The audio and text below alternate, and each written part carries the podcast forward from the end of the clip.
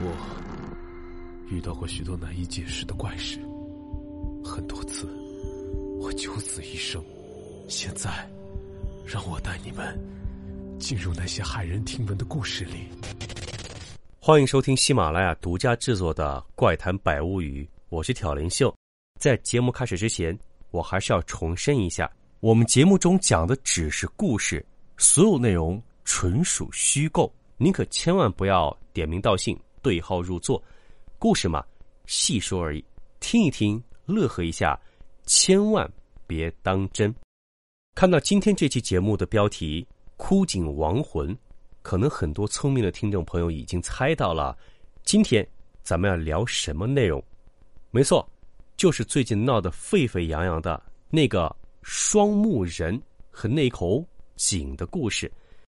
自从这口井的故事被大家挖掘出来之后啊，在网络上是炒得越来越热，甚至已经从一个社会新闻变成了一个娱乐新闻了。而很多大神呢、大仙儿啊，也是各显神通，从非常独特的角度和方式下手，对这个案子不对，对这件事情进行了自己的分析和解读。更有一些让我非常震惊的，他们居然可以和已经去世的人进行交流，真的让我大开眼界。那今天这期节目呢，秀哥不会发表一些过于个人主观的意见。我会借用一位朋友对这件事情的解读和分析，来给大家稍稍的，不能说科普，咱们交流一下吧。这位朋友叫做南海清福。这位朋友呢，他没有像那些大神呐、大仙儿一样，用各种方法对这口井的资料进行分析，而是选了另外一个非常有趣的角度，从侧面来论证这口井到底是不是内有玄机。那么。我们就来好好听一下，南海清福他选择的角度是：中国古代是用什么方法来镇魂的？在民间传说中，镇压鬼魂的方法是数不胜数。一旦遇到解决不了的鬼魂，比如冤魂、厉鬼，一些法师就会借助其他的物品来困住这些鬼魂。从人类双手能拿的东西上来说。分别有坛、盒、藕、伞、画、壶、斗，这是用来镇压一些比较弱的鬼魂。如果是对付更厉害的，就得需要用到大型的建筑物。最主要的几个分别有观景、石、牌、庙、塔、楼，这些是用来镇压一些法力较强、难以降服的鬼魂。我们先来说说小的七个物件。坛、盒、藕、伞、画、壶、斗。首先是坛，也就是酒坛子，这是道士们使用最多、最广泛的一种法器，能把鬼魂直接收进去，然后盖上盖子，用符封住，再拿红布一包，浇上蜡油，一般的鬼魂就会被封存在里面，很难出来。普通道士都会用这种方法，主要是简单又方便。盒，这种盒子必须是梧桐木做成，涂上黑漆，盒子里面撒一层米，法师念咒能把鬼魂收起来，贴上一道符就镇压住了鬼魂，但是镇压后要深埋起来才行。偶，就是用木头雕刻成的人偶，能把鬼魂打进木偶里，就如同鬼魂附在人身上一样。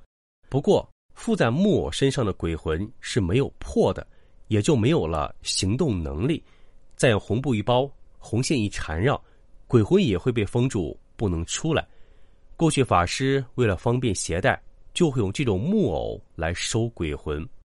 伞，伞必须是老式的油纸伞，如果使用现在的伞，必须是黑色的伞面，不能折叠的雨伞。法师通过念咒做法，把鬼魂收进伞里，贴上一道符，就能困住鬼魂。过去有个邪教名叫万灵伞，就是专门用伞来收鬼害人的。他们把鬼魂驯服放在伞里，然后把伞放在路边让人捡走，就能收走那个人的魂。这种魂可以用来给人延寿，所以非常邪恶。他们还用伞来给信徒治病，据说坐在伞下打坐就能消除一切病症，当然都是骗人的。画，画需要看画的内容是什么。一般来说，只有山水画才能把鬼魂收进去。如果是人物画，就截然相反了。人物画能让鬼魂藏在画里，安然无恙。山水画必须要有山石树木，并且盖上朱砂法印，经过法师念咒做法后，摊开画就能把鬼收进去。卷轴一卷，封条一封，鬼魂再也不能出来。壶，这个壶啊，不是酒壶、茶壶的壶，而是古代一种装粮食的木盒。壶就是中草药石斛的斛，这种木盒是梯形，上窄下宽。用这种东西镇魂，只有一些民间教派才会用到。他们可以把鬼魂收进木壶里，用红布一盖，谁都找不到鬼魂藏在哪儿。斗，斗也是古代装粮食的一种粮器。就是米斗，它和壶是相反的，上宽下窄，但也能被民间一些邪派法师用来镇压鬼魂。不过，他们不是把鬼魂收在斗里面，而是在米斗里装满米，然后埋一颗生鸡蛋，最后把斗摆在刚刚下葬之人的坟头上念咒做法。这样一来，死去之人就会被困住，头七一过，鬼魂永世不得超生。这种手法相当阴毒。接着，我们再来说说建筑物方面的七种镇魂物。首先是棺，也就是棺材。棺材既是入殓死者的，也可以用来镇压鬼魂。正所谓“红棺入殓，黑棺镇鬼”。过去死于非命的人，就必须要用黑色棺材来装，否则冤魂容易不散，出来害人。比如。自杀、被害、意外死亡、死无全尸，这些都是死于非命，有可能成为恶鬼怨灵，所以要用黑色的棺材来收敛。井，自古以来，井就是阴气非常旺盛的地方，因为井连通阴阳两界，很多鬼魂都喜欢躲在井里。但是，一般活人经常用的井是没有鬼魂躲藏的，因为。每天都有人打水，阴阳之气交替频繁，鬼魂根本无法躲藏。而没有水的枯井和常年被封的井就很容易藏鬼了。还有一种井是用来镇邪的，比如过去锁住一些作恶的蛟龙或者妖孽，就会用有水的井来镇压。但是这口井里的水是不能食用的。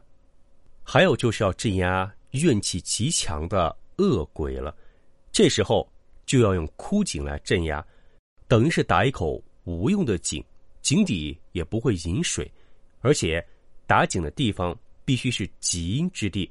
井打好后，把鬼魂的尸骨或者鬼魂之气送到井底下，然后盖上石盖，盖子底下一定要刻上镇魂符，用朱砂涂满，选择阳日阳时封盖，法师转圈念咒镇压。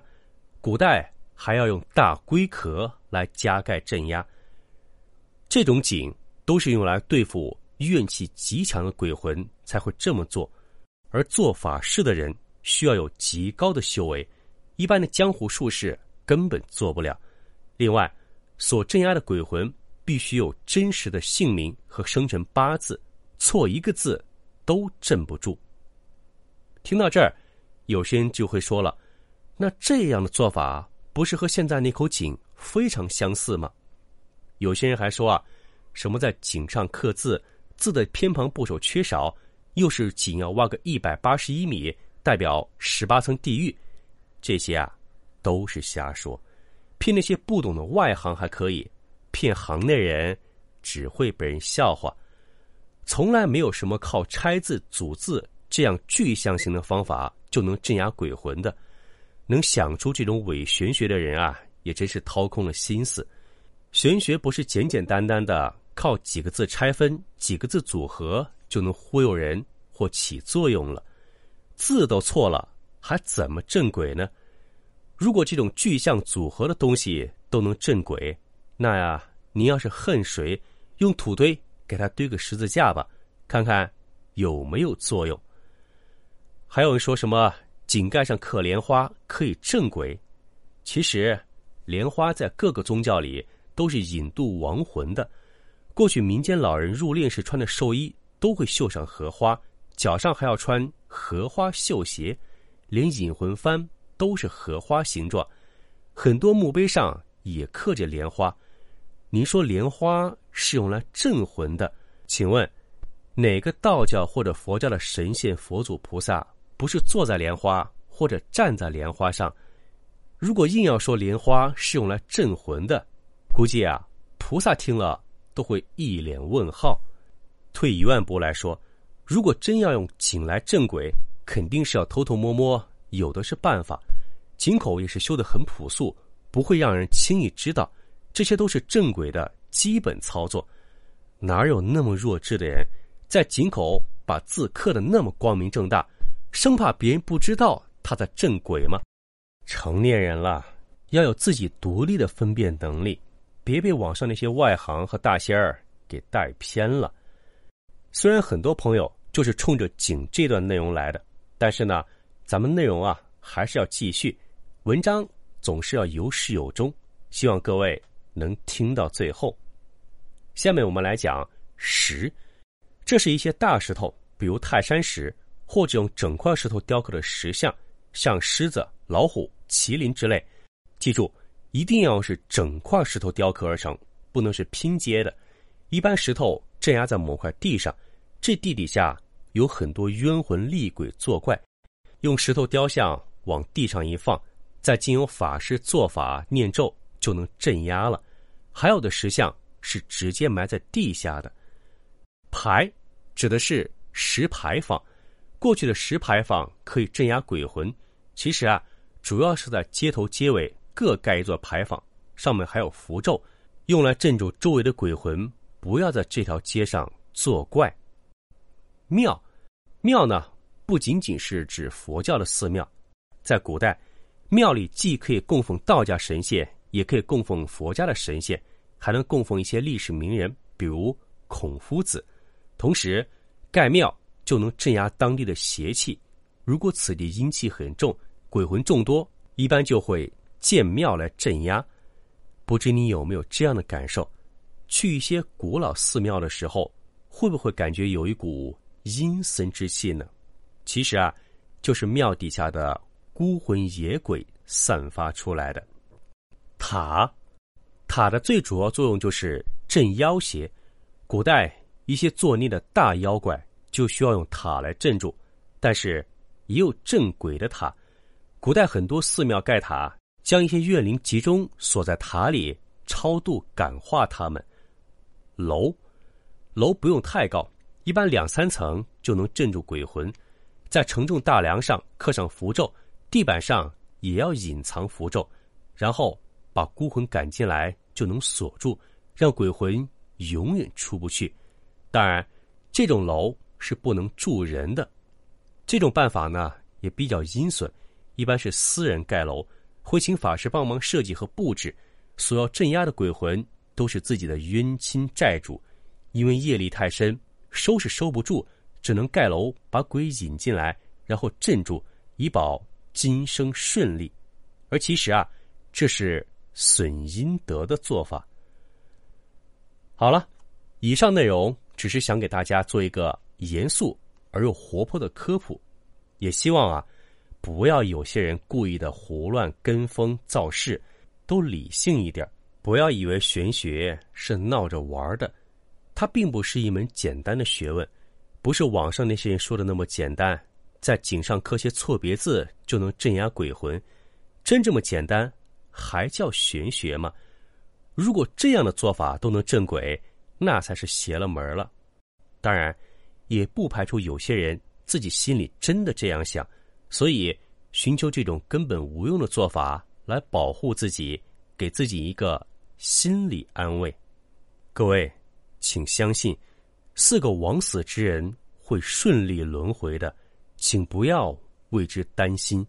那么多阳间活人关心着枉死之人，他们得到了众多的祝福，地府能不关注吗？所以，不要再打扰亡魂了。别听那些网上传的什么母子在受苦、母子被困，这些人是故意利用善良之人的同情心，把死了好几年的人挖出来炒作，要他们不得安宁。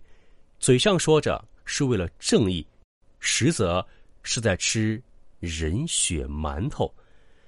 这些人把玄学圈黑得体无完肤，他们连事主的生辰八字都没有，上哪儿去？做什么通灵呢？还真以为通灵是嘴上说说、过家家、玩游戏吗？正所谓，人在做，天在看。某个男人也真是愧为人夫，枉为人父，可悲。《红楼梦》里有一句：“昨日黄土陇头送白骨，今宵红灯帐底卧鸳鸯。”这句话。送给他，很合适。要说人性能可怕到什么程度，小说、电视剧里都太低了，不如留心观察，细细分晓，看一看这真实的人间吧。一个伪君子的表演戛然而止，而一堆小丑粉墨登场，这不正是邪恶的人性正在活生生的上演吗？最后。希望大家都能明辨是非，以善待人。